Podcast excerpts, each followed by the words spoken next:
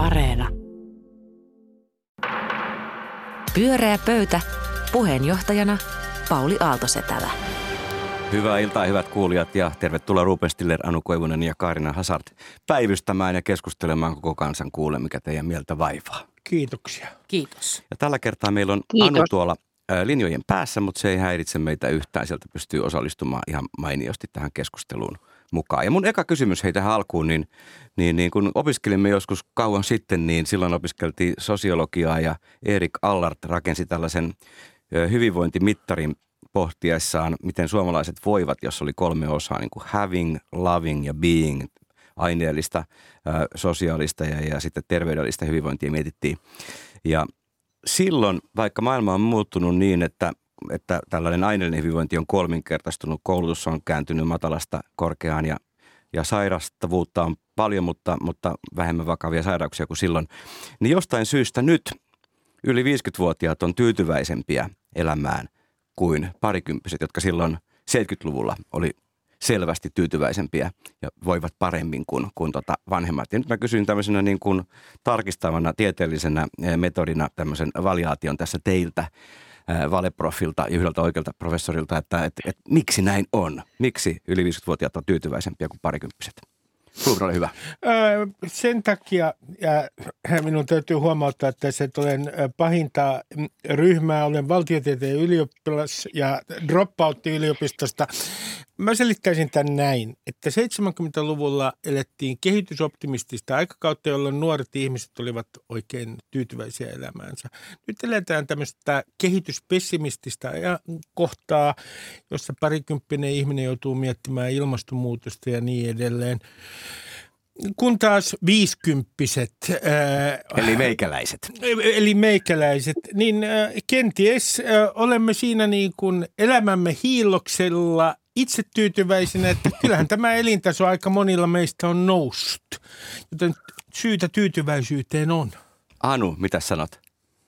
Kyllä mäkin uskon, että tämä pitää materiaali, materialistisesti selittää, että et, et, äh, tilanne on, on, on se, että nuor, nuor, nuor, nuorilla on niin kuin, ik, suuret ikäluokat on pitäneet huon, huolen omista eläkkeistään, meillä on vielä jotain näkymiä sosiaaliturvaan, nuoret elää niin kuin sellaisten niin, moni, monikriisien keskellä ja, ja, ja se tuottaa niin kuin ihan toisenlaisen näkymän elämään.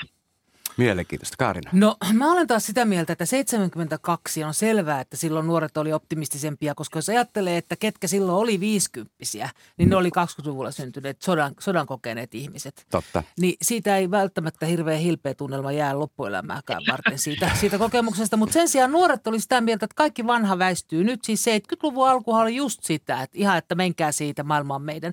Että se, mulle se selittää sitä. Ja sitten tätä nykyistä tilannetta, Ehkä enemmän kuin meidän laiskanpulskeus jotain siis kiistä, niin mä mietin, kun eilen tuli Kelan tutkimuspuolelta sellainen tota, tilasto, missä näkyy, että miten nyt 10-15 vuoden aikana, millä tavalla on nuorten sairauspoissaolojen syyksi noussut mielenterveysongelmat, masennus- ja ahdistuneisuushäiriöt. Se, se on, se on niin kuin kylmäävää katseltavaa, että mitä siinä on tapahtunut.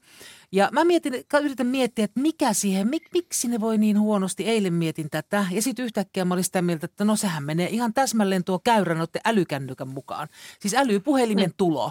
Niin mä mietin, että, että jos nyt nuoriso on ahdistunutta ja pessimististä, niin sehän johtuu vain siitä, että me ollaan niin kömpelöitä noiden ylillä, älylaitteiden kanssa, että ei ne meitä paljon paina. Mutta jos mä mietin niin kuin sen kautta tuleva vertailu ja paine niin kuin koko elämää ja onnistumista niin kuin ajatellen, niin se on ihan jättimäistä. Et mun mielestä toi niin kuin somen ja, ja niin kuin kautta tuleva ikään kuin ideaali siitä, mitä elämän pitäisi olla ja mitä tulevaisuuden pitäisi olla. Että sitä ei kyllä pitäisi niin kuin aliarvioida meidän vanhojen, joihin se ei sillä tavalla perusteellisesti vaikuta kuin noihin nuorempiin Hei, tosi, tosi hyviä teorioita. Tästä voi jatkaa lisätutkimusta ilman muuta, sitten kun tämä tehdään 50 vuoden päästä taas. Ruben, mikä on seuraava teema? Sirkus on pyörinyt jokerien ympärillä. Nythän heidän pääsynsä liigaa viivästyy. Välillä on ollut Joel Harkimo tällä näyttämöllä näkyvästi esillä ja hän olisi ikään kuin uusien jokereiden keskushahmo. Joel Harkimo kieltää tämän ja samaan aikaan siellä Joel Harkimon takana häämöttää tuntemattomat sijoittajat, joista kukaan ei tiedä oikeastaan tarkasti yhtään mitään.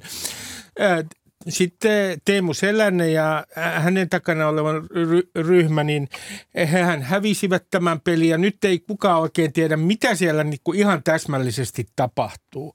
Ja mun kysymys teille, ja tietenkin meidän täytyy muistaa, että Joel Harkimon takana, aivan samalla tavalla kuin Hamletilla oli isän haamu, niin siellä haahuilee, siellä haahuilee Jallis ää, tai purjehtii siellä ää, ää, ja hänen roolinsa on tässä myös hämärä. Kukaan ei tiedä, mistä oikein tarkalleen ottaen on kysymys. Ja mun kysymys teille kuuluu näin, että mitä tämä kertoo niin kuin laajemmin suomalaisesta jääkiekkobisneksestä ja Suomesta, tämä suhmurointi.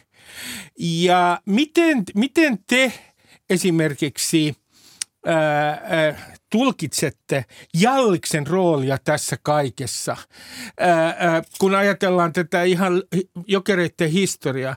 Jallishan ää, joidenkin tietojen mukaan, eikä ainoastaan joidenkin tietojen mukaan, vaan Hesarin jutun mukaan, oli jo amerikkalaisten sanktiolistalla, mutta sitten joku, ja painotan nyt sanaa joku, niin ää, ää, halusi poistaa hänet sieltä listolta. Tässä kysymykset teille. Niin ja se joku oli, oli vielä argumenttina ymmärtääkseni se, että suomalaiset ei voisi kestää tämmöistä jääkiekkoon kohdistuvaa niin kuin pakotetta. Minä olisin kestänyt Sinä oikein hyvin oikein kohdistuvat pakotteet. Kaarina, ma- No mitäs siis vastaat Rubenille? kyllähän tota toi, että kun siinä Hesarin jutussa tosiaan oli tätä, että oli sellainen propaganda mennyt, että Suomen kansa muuttuu, Niin. niin. rupesi vihaamaan Amerikkaa. Se oli- vähän- vähän Jos tota. Jallis olisi listoilla, niin mä että kuka tämän on saanut läpi ja minkä ihmeen takia kukaan ei ymmärrä tätä Suomea niin paljon, että se pystyisi seuraamaan tätä täällä käyttävää keskustelua, että Jallis ei ollut meille mikään pylväs pyhimys.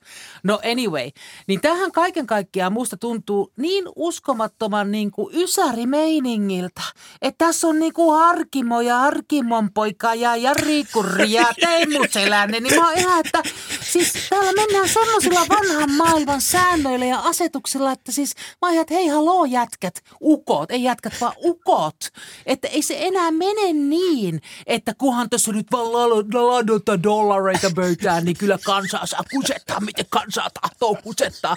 Että täällä on niinku toisenlaiset säännöt ja esimerkiksi urheilua nykyään oikeasti koskee niinku tie, tietyn tyyppiset niinku eettiset toiveet. Ja ihan kun näistä niin kuin nähnyt mitään, kun sä sanoit, että Joel on niin kuin Hamlet, kun olisikin Hamlet. Ja, ja niin Enemmänkin omelet, vaipuisi luulin. kuolemaan isänsä haamun täh ja painon tähden. Mutta sehän menee ihan muina Hamlettina, joka on ihan, että isä, Nasta Veikko, jatketaan samalla linjalla. Tähän Et- et- et kerralla. Koko, koko tämän skenen jumalaton vanha-aikaisuus niin kuin järkyt, saa mut ällistymään, järkyttymään ja ei nyt nähtävästi mykistymään, mutta melkein. Anu, onko sulla Niin, tähän siis toinen näkemys? on, tämähän on Tähän on ihan siis todella, niin kuin, mä, mä oon niin, niin samaa mieltä, tässä on jotain tällaista, tämä on nyt joku tämmöinen kansallismuseo, joku tämmöinen oh. mausoleumi, to, todellakin koko tämä teema ja kaikki tämä 95 keskustelu vitriini. tämän ympärillä. Joo. Kyllä vitriin, 95 vitriini, Oh. se on niin kuin tismalleen sitä. Siis se, että tähän osoittaa niin kuin kaksi asiaa ja se e- ensinnäkin niin kuin sen, että, että, että ajatellaan, että kansa Kansa, niin kuin, että kansakunta ja urheilu, kansallinen identiteetti ja urheilu on jotenkin pyhä asia ja ne on täysin toisiinsa kietoutuneita. Tämä on niin kuin koko suora linja pesäpallosta ja tahkopihkalasta ja talvisodasta ja sinne 95 äh, vitriiniin. Ja, ja, ja tämä niin kuin tavallaan tunnelma tässä koko keississä on juuri tämä, että että on ikään kuin valtion johtoa, korkeita virkamiehiä, huonomuistisia, kaikki on muuten hirveän Joo, kukaan Se ei on ihme homma, se on Ei, kyllä kumma joo, ei.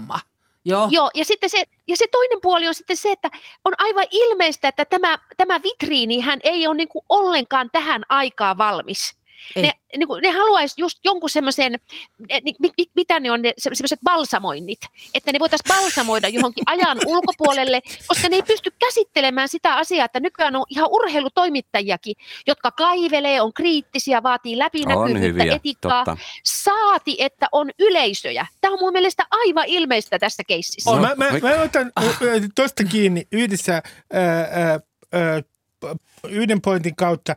Tämä on nimenomaan kiinnostavaa, että kun tätä peliä on nyt jokereiden ympärillä pelattu ja kun on aikaisemmin sanottu jo hyvissä ajoin, että nyt pitää olla läpinäkyviä. Kaikki suhteet KHL pitää katkoa ja missään tapauksessa ei saa olla missään tekemisissä Jalliksen ja Kurin kanssa. Ja ei saa olla ketään mysteerinomaisia sijoittajia. Mitä nämä onnettomat tohelot tekevät. Joo, joo. Sabotoivat kaiken Joo. nimenomaan sillä, että eivät noudata läpinäkyvyyden Joo. vaatimuksia. Se on joku semmoinen kummallinen, että siis me nyt sanotaan, että kaikki on ihana, ihan läpinäkyvä. Aivan siis, nyt on ihan, ihan kerta kaikkiaan kaikki näkyy. Uusi ja sit, aika. Ja sen jälkeen, ja sitten oikeasti kun kysytään, että no mikä, no ei tämä nyt niinku teille kuulu. Siis se semmoinen omi, että mitä helvettiä ne tarkoittaa sen läpinäkyvyydelle. Ja mikä tämä on, että sille kuurille olisi pitänyt maksaa puoli miljoonaa käteen. Niin kuin mitä ihmettä? Miten ne voi niinku samalla sekunnilla, kun ne on sanonut näin, niin olla ihan, että no sitten kuitenkin jos kurille maksetaan, se olisi jotenkin sillä tavalla kuin ihanasti kuin oli ennenkin.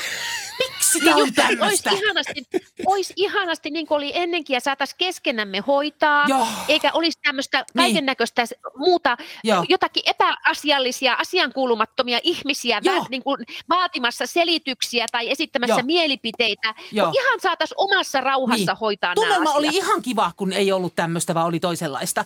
Ja mikä tämä, tota, niin, ja sitten kun, mik, miksi nämä toimittajat myöskin niin kuin, jättää sen siihen, että Jalli Sarkimi ei kommentoi. Ja sen jälkeen, okei, se ei kommentoi, mutta sitten sen annetaan puhua jostain ihan muusta asiasta mielin, ihan niin paljon kuin se ikinä tahtoo. Että miksei ne sanoo, että sä kommentoit nyt, kommentoitpas, puhutpas. Ö, Yksi pointti.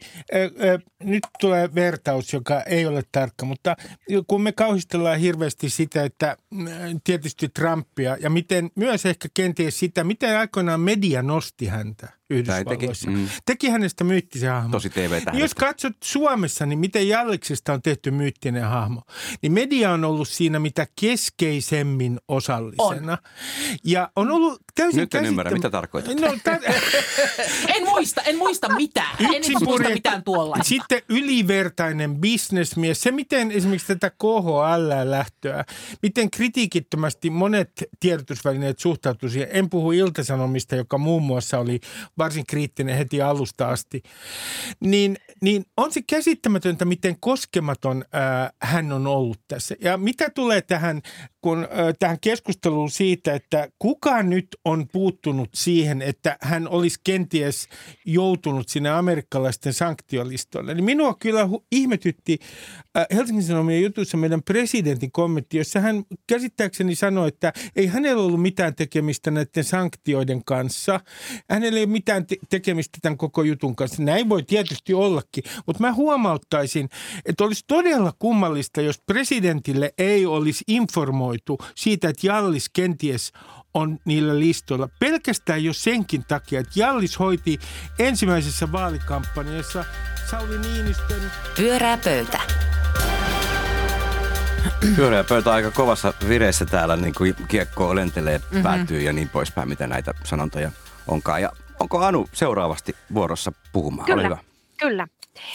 Äh, luin sunnuntaina Helsingin Sanomista kahden tutkijan, Noora Kotilaisen ja Susanna Hastin kiinnostavan haastattelun. Äh, sen sanoma oli tiivistetty ingressiin sillä tavalla, että tutkijoiden mukaan suomalaisista on tulossa militaristeja ja se on uhka demokratialle. Kyse on siis koneen säätiön rahoittamasta useamman vuoden kestävästä tutkimushankkeesta, joka sijoittuu semmoiseen tutkimusalueeseen kuin kriittinen militarismitutkimus, siis kansainvälinen tutkimusala. Kotilainen on väitellyt poliittisesta historiasta ja Susanna Hast kansainvälisestä politiikasta. Ja he siis esittää tässä hankkeessaan, että suomala, tai esittävät tässä haastattelussa, anteeksi, ei tässä hankkeessa, että suomalainen yhteiskunta on voimakkaasti militarisoitunut Putinin sodan vuoksi. Ja siinä mainitaan useita esimerkkejä. Siis se, että pitempää perua Suomessa on tämmöinen militaristinen kieli, joka nousee siitä, että meillä vaalitaan näitä sotamuistoja muun muassa urheilussa. Sitten on tätä sotahistorian harrastusta, me tiedetään kirjamarkkinat esimerkiksi, sitten vuotuiset paraatit ja nyt nämä uusien aseostojen esittelyt, valtavat suosiot ja kaikki tämmöiset. Mutta siis se isompi kysymys siitä demokratia-uhasta, niin se on minusta kiinnostavaa tässä haastattelussa. Ja puhuu siitä, että Demokratia uhkaa militarisoituminen, joka siis tarkoittaisi sitä, että sotilaallisilla arvoilla, asenteilla ja käytännöillä olisi yhteiskunnassa yhä enemmän merkitystä ja valtaa. Siis se, että meillä on paljon pelkoa, uhkaa ja paniikkia, että siis julkinen keskustelu rakentuu näiden ympärille. Sieltä militarismista tulee tämmöistä vahvaa hierarkian kaipuuta, suoria komentoketjuja, kuka määrää mitä.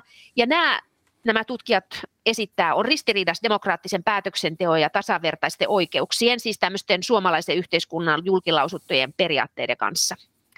Ja tutkijat, nämä Hast ja Kotilainen sanoi, että tällä hetkellä on hyvin vaikea puhua esimerkiksi rauhasta, ihmisoikeuksista ja ilmastokriisistä, koska tilan syö sota. Ja mä itse mietin, että tuli Mikä mieleen, että siis meillä on, on? Ää, mun kysymys on se, että onko suomalaisista tulossa militaristeja ja onko se uhka demokratialle? No niin, Ruben saa aloittaa. No, Porilaisten marssi ja Ruben, ole hyvä. No, me, miten nyt militarismi määritelläänkin, niin mun täytyy sanoa, että tämähän on ö, pitempi historia t- tällä ö, meidän sotapuheella kuin itse asiassa Ukrainan kriisi tai siis Venäjän hyökkäys, anteeksi, että käytin tätä sanoa, Venäjän hyökkäys Ukrainaan. 90-luvulla, kun Neuvostoliitto romahti, niin alkoi Suomessa uusi patriottisuuden aikakausi. Ymmärrettävistä syistä oltiin jouduttu olemaan hiljaa, mutta sitten se niin kuin lähti kyllä niin kuin vähän laukalle. Toisin sanoen, nykyään meidän tämmöisessä kansallisessa itseymmärryksessä ja kansallisessa kehyskertomuksessa, niin välillä tuntuu siltä, että meillä ei ole ollut mitään muuta ennen tätä hyökkäystä Ukraina, mitään muuta kuin sota. Me, me niin kuin määritellään itsemme sodan kautta. Mä pidän tätä aika ongelmallisena ja nyt me ollaan siinä tilanteessa Venäjän hyökättyä Ukrainaan. On ihan ymmärrettävää, että silloin myös aletaan muistella tietysti vielä enemmän meidän omia sotia ö, ö, Neuvostoliittoa vastaan. Mä vaan olen hieman huolestunut siitä, että me jumiudutaan jonkinlaiseen niin kuin poteroon tässä. Ja minusta on oikein hyvä, että tätä militarismia ja militaristista kielenkäyttöä tutkitaan. Mä otan teille yhden konkreettisen esimerkin, että vaikka olen sitä mieltä, että hyvä, että puolustusvoimat on saanut rahaa, koska tilanne on mikä on, niin kyllä mua ihmetyttää välillä Helsingin Sanomissa niin sanottu aseporno. Asepornolla tarkoitan sitä, että esitellään niitä aseita sillä tavalla, että se alkaa olla jo niin kuin koomista. Mm. Tota, joo, mä kun luin tämän jutun ö, Hesarista, niin mä, mä tunnistin hyvin paljon sitä, mitä ne tutkijat siinä sanoi itsekin, että mitä heissä tapahtui silloin, kun tota, ö, viime keväänä, kun tämä Ukraina asia lävähti. Että tavallaan tapahtui semmoinen sisäinen militarisoituminen. Joo. Ja tämän mä tunnistan, että sitähän oli koko Suomi itse mukaan luettuna noin vuorokaudessa täysin valmis laittamaan kättä lippaan ja menemään parjonoon ja, ja tota, hankkimaan varmuusvarastoja ja ylipäätään toimimaan siis kotirintamalla Joo, niin mä kuin ilahduin, kun käsky tämä käy. pyöreä pöytäkin ryhmistyi taakseni me oltiin taistelemaan. Siis ka- kaikki. Ja se, tämä tavalla, että ja se, oli, ja se on musta edelleen semmoisen, niin kuin mä todella toivon, että tätä tutkitaan, että Eikä mitä, mitä mennyt. Niin kuin, ei, mutta mitä tapahtui yhdessä vuorokaudessa. Se tuntui silloin jo siltä, että tässä on nyt jotain erikoista, koska tota, tämä tapahtui yhdessä yössä koko kansalle. Ja se on harvinaista ja ihmeellistä, että se keskustelu puut, muuttu, niin kuin puuttu kokonaan ja me kaikki olimme samaa mieltä, että nyt lujaa NATO. Mutta oletko varma, että se on militarismia? Ei, mutta mä vaan tarkoitan, että mä tunnistin siitä jutusta, kun he kuvailivat tätä, että myös heissä tapahtui tämä. Niin, että tämmöinen sisäinen niin, että niin. kysymys ei ole nyt siitä, että tässä jaettaisiin porukkaa siihen, että ketkä, ketkä on militaristeja ja ketkä eivät ole, mili- vaan se, että puhuttaisiin meistä itsessä, mitä meissä tapahtuu. Meissä on näitä voimia, jotka vetää sinne sun tänne. Ja mun mielestä niin kuin niiden tutkiminen on kauhean mielenkiintoista.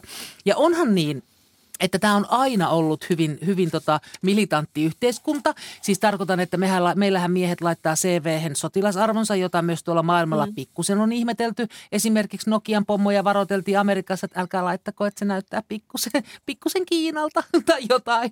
Että ei kannata laittaa. Sitten kun meillä on niin kuin joku itsenäisyyspäivä tietenkin ja veteraanien päivä, mutta meillä on esimerkiksi niin kuin Defense Forces Flag Celebration Day – niin kyllähän se nyt, jos sitä pikkusenkaan pysähtyy miettimään, puolustusvoimaan lippujuhla, niin onhan se aika, sanotaanko erikoinen. Mutta kyllä te olette Niin. sitä arvostellut minusta paljon ennen Ukrainan sotaa. Siis arvostellut, Armeijaa ja puolustusvoiman Mutta näkyvyyttä. ei ja... tässä on, nyt Niin, tässä on niin mut- väärinymmärrys mm. on se, että tässä olisi ollenkaan kysymys nyt maanpuolustuksen arvostelemisesta. Mä nyt Tämä koko, pointti, Niin. Tämä koko jutun pointtihan on se, että, että, että tässä militarisoitumisessa on ikään kuin sellainen, niin se on niin kuin erilainen logiikka kuin demokratiassa, koska siis mili, mili, niin kuin tässä he sanoo, että, että, tota, että, että demokratia on hidasta, epävarmaa, keskustelevaa, huokoista, si, siinä on ristiriitoja, kun taas sitten se ei kuulu ollenkaan tämmöiseen militaristiseen kieleen. Ja mä ajattelen, että tämä näkyy niin kuin julkisessa keskustelussa. Mä tunnistaisin, siis minä ihmisenä, jolla on se varmuusvarasto ja joka on kans ollut ojossa, ja siis siitä ei ole tässä nyt musta ollenkaan kysymys.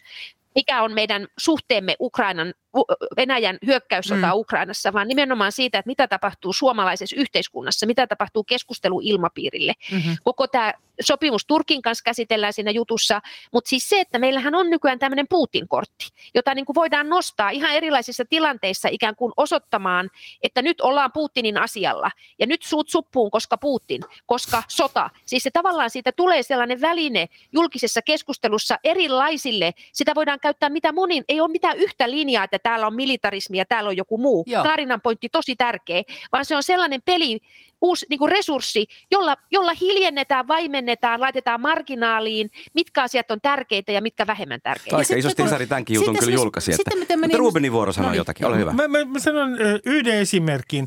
Jos puhutaan demokratiasta ja, ja jonkinlaisesta militarisoitumisesta, niin mun mielestä kiinnostava juttu on silloin se, että kun me puhutaan näistä puolustuskustannuksista, ja olen itsekin ollut sillä kannalla, että totta kai pitää tehdä hankintoja – mutta se, mikä tässä keskustelussa on hieman huolestuttavaa, että esimerkiksi siinä hävittäjähankintojen kohdalla niin ei keskustella kovin rehellisesti siitä, että kun me joudutaan si- sijoittamaan rahaa puolustusvoimiin, niin se on jostain muualta pois myös.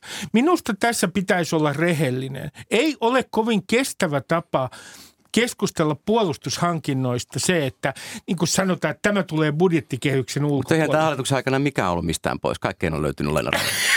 Että on ihan se on looginen. Musta ihan looginen. Sen takia, koska on keksitty, tähän aiheeseen on jotain. keksitty niin, Sampo, niin, Pauli. Niin, no, kun, no niin, no niin, se siitä. Pyörää pöytä.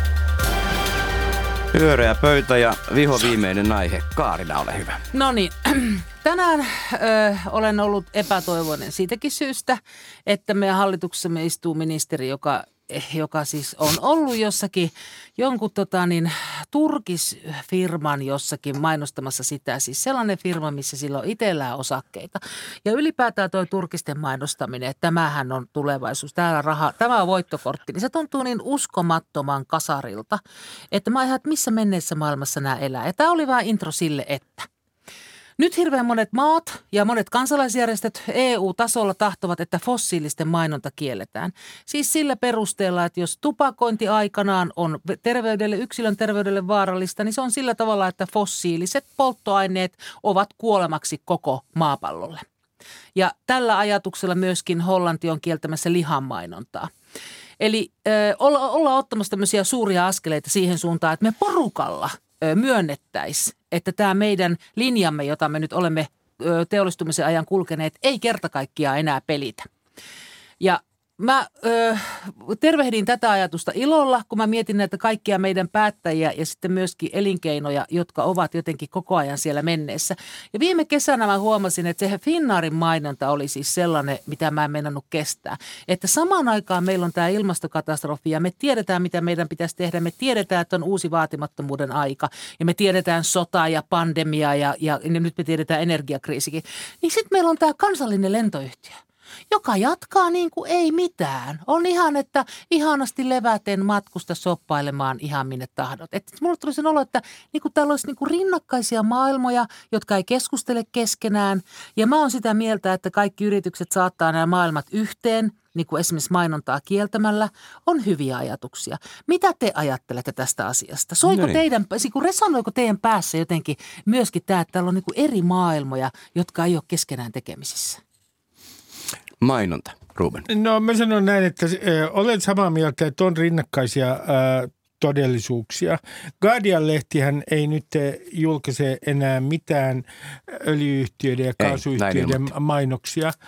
No, mutta mit, mikä jätettiin ulkopuolelle – Tästä, jos me lähdetään siihen, ja minulla ei ole mitään sitä vastaan, että tietynlainen mainonta kielletään, niin sitten tietenkin kysymys aina kuuluu, mihin vedetään raja. Guardianissa esimerkiksi on vedetty raja siihen, että automainokset ovat edelleen sallittuja – ja tässä tulee tietenkin, me päädytään. Mä, mä sanon, että tässä päädytään ehkä jossain vaiheessa siihen vanhaan tematiikkaan, että mikä on viherpesua. No mun mielestä tämä viherpesu äh, väite on sikäli vähän ongelmallinen, että aina kun tehdään jotain – joka, jolla yritetään, y- yritetään niin kuin vähentää esimerkiksi lihansyöntiä, lopetetaan mainonta niin kuin Hollannissa on ehdotettu, ää, tai, tai lopetetaan fossiilisten polttoaineiden ää, tuotantoa harrastavia yhtiöiden mainostaminen, niin aina sanotaan, no niin, mutta entäs sitten, niin. what about? What about Anu, hei? Miten suhtaudut Finnaarin mainontaan ja tähän teemaan? Minusta tämä on hirveän kiinnostava teema, joka liittyy jotenkin siihen, että että et se, kertoo, se kertoo ikään kuin kahdesta asiasta. Se kertoo yhtäältä siitä, että, että mainostulojen merkitys journalismille on niin kuin suhteessa tilaajatuottoihin vähentynyt, Et koska se digitaalisessa ympäristössä ylipäätänsä se ää, mainostulot on romahtaneet medialla ja tilaustulot on korostuneet. Ja silloin tietysti ne, jotka maksaa niistä lehdistä, niin asettaa niin kuin tavallaan erilaisia odotuksia sille mainonnalle. Et siitä tulee, se, se korostuu niin kuin lukijoiden näkökulmasta tämmöisenä eettisenä kysymyksenä, nähdä ikään kuin äh, journalistinen juttu äh, ilmasto, ilmastokriisistä sen rinnalla, että on näitä niin kuin irvokkaalta näyttäviä mainoksia. Sitten se toinen juttu on tietysti se, että, että tuota, journalistien näkökulmasta se on myös uskottavuusongelma. Tehdä sitä työtä ja sitten, että siellä on ne mainokset mukana. Eli että tämähän on tavallaan sellainen äh, ongelma, että ajatellaan, miten me, niin kuin, mä näen, että tämä on niin kuin aito, aito kysymys miettiä sitä, että mi, miten me eletään näiden, tämän kuilun, mistä, minkä Kaarina kuvasi, Joo, kuvasi to, kanssa. Musta, ja mä olisin ihan ok mm. sen kanssa, että kielletään. Ja toi on mielenkiintoinen, siis, siis demokratioissa, joka, joka ei ole militaristinen demokratia eikä, eikä tota autoritäärinen, niin tätähän säätelee mainontaa meillä joku muu kuin tällainen autoritäärinen kielto. Siis on kaksi, on kuluttajasuojelaki. Mä kerron tämän siksi, kun mä oon ollut, ollut sekä myymässä että ostamassa mainonta, rahoittamassa medioita. Ja sitten on tämä eettinen neuvosto. Ja kumpikin itse asiassa muodostuu just siitä muuttuneesta käsityksestä siitä, että, että, että mikä on niin kuin asiallista ja hyvän tavan mukaista. Että jopa kuluttajasuojelais mainitaan niin kuin hyvän tavan vastainen mm-hmm. mainonta. Voisi hyvin kuvitella, että tämän tyyppinen mainonta tässä het ajassa on niin, hyvän tavan hyvän vastaista. vastaista. Mutta sitten mä huomaan myöskin, että, että mulla niin kuin, että tämä myös rapauttaa mun niin kuin kansalaiskuntua siinä mielessä, kun mä katson niitä Finnaarin mainoksia, niin mä mietin, että minkä takia – niille Finnaarin pomoille maksetaan niin saatanasti, koska ne on niin pihalla, että siis ne siunaa tällaisen mainonnan. Että mä huomaan, että mulla on niin juopa kansallisen lentoyhtiön ja itseni välillä kansalaisena, ja musta tämä on niin kuin huolestuttavaa, että vaikka se, on, vaikka se ei ole siis, se on, se on, se on niin kuin liikeyhtiö, niin joka tapauksessa se on, se on ihan keskeinen osa meidän kansallista identiteettiä. Ni, niin, keskeinen, ja, että, ei ole, että arvonlisävero niin. otettiin pois, että voi lennellä ilman mä, mä, mä puolustan niin, Finnairia tässä. Ole Ole hyvä, kiitos. Hu- huomauttaisin, että yhtiö on ollut suurissa vaikeuksissa nimenomaan tietysti tämän pandemian takia. Ne on ollut todella tiukassa tilanteessa. Ja olisikohan tämän, tämän tyyppisen mainonnan yksi syy myös se, että siinä pyritään vetoamaan siihen – ää, ää, lomalle lähtiöissä siihen tunteeseen, että vihdoinkin pääsee, nyt pääsette nauttimaan elämästä. Ja kyllähän kansalaisten keskuudessa varmaankin oli pandemian jälkeen jo – ennen fin- Finnairin mainosta sellainen tunne, että vihdoinkin pääsee vapaasti matkustamaan, jolloin päädytään seuraavaan väitteeseen. Kun me puhutaan näistä asioista, niin helposti me ajatellaan, että kansalaiset ja kuluttajat on niitä objekteja, mainonnan objekteja ja sitten poliittisen propagandan objekteja. Mutta kun me, suurin osa meistä on itse julkaisijoita sosiaalisessa mediassa ja ainakin siellä väittää, että pystyy äh, jonkinlaisen ajattelutoimintaan ja pystyy olemaan kriittinen, niin eikö meidän pitäisi kaikissa näissä asioissa puhua yhä enemmän kuluttajien ja kansalaisten vastuusta yksilöinä? Ja mä luulen, että Finnair mainostaa nyt jo enemmän somessa kuin missään, missään mediassa, mutta varmaan tuommoinen niin näytösluontoinen teko, minkä Guardian teki, niin se on se, mitä te haette, niinkö? Anu? Äh, ei, siis se on näyttösluonto. Dagens Nyheterillä on sama juttu ja, ja netistä löytyy iso lista kaikista mahdollisista. Siis se on todella niin kuin Kaarina sanotaan globaali liikestä. Mutta ei se mainontaa poistu, lais... siirtyy vaan niihin kanaviin, mihin se pääsee. Ei niin, mutta se tarkoittaako se niin kuin tavallaan sitä, että, että sen jälkeen voidaan lopettaa tämä on niin minusta tämmöinen ilmastonmuutosargumentti, että jos jossakin muualla savua, niin tarviiko meidän sitten tehdä mitään. Mutta jos mainonta haluaa poistaa, niin kyllä... se ei sitä poista. Se oli mun argumentti vaan. Mutta siis miksei nämä keksi jotain uusia selviytymiskeinoja, nämä, se nämä, on tota, nämä, joilla on nämä vanhat liikeideat? Pyörää pöytä. Pyöreä pöytä neuvo kaikkea mahdollista päättäjää tässä maassa, yritysjohtajia ja, ja vähän hallitustakin. Hei, kiitos. Tämä oli oikein virkistävää kaikille, eikö ollutkin? Kaarina Hasat, Ruben Stiller ja Anu Koivunen. Minun nimeni on Pauli Aaltoset, tällä pyöreä pöytä päättyy tänään tähän. Pyöreä pöytä.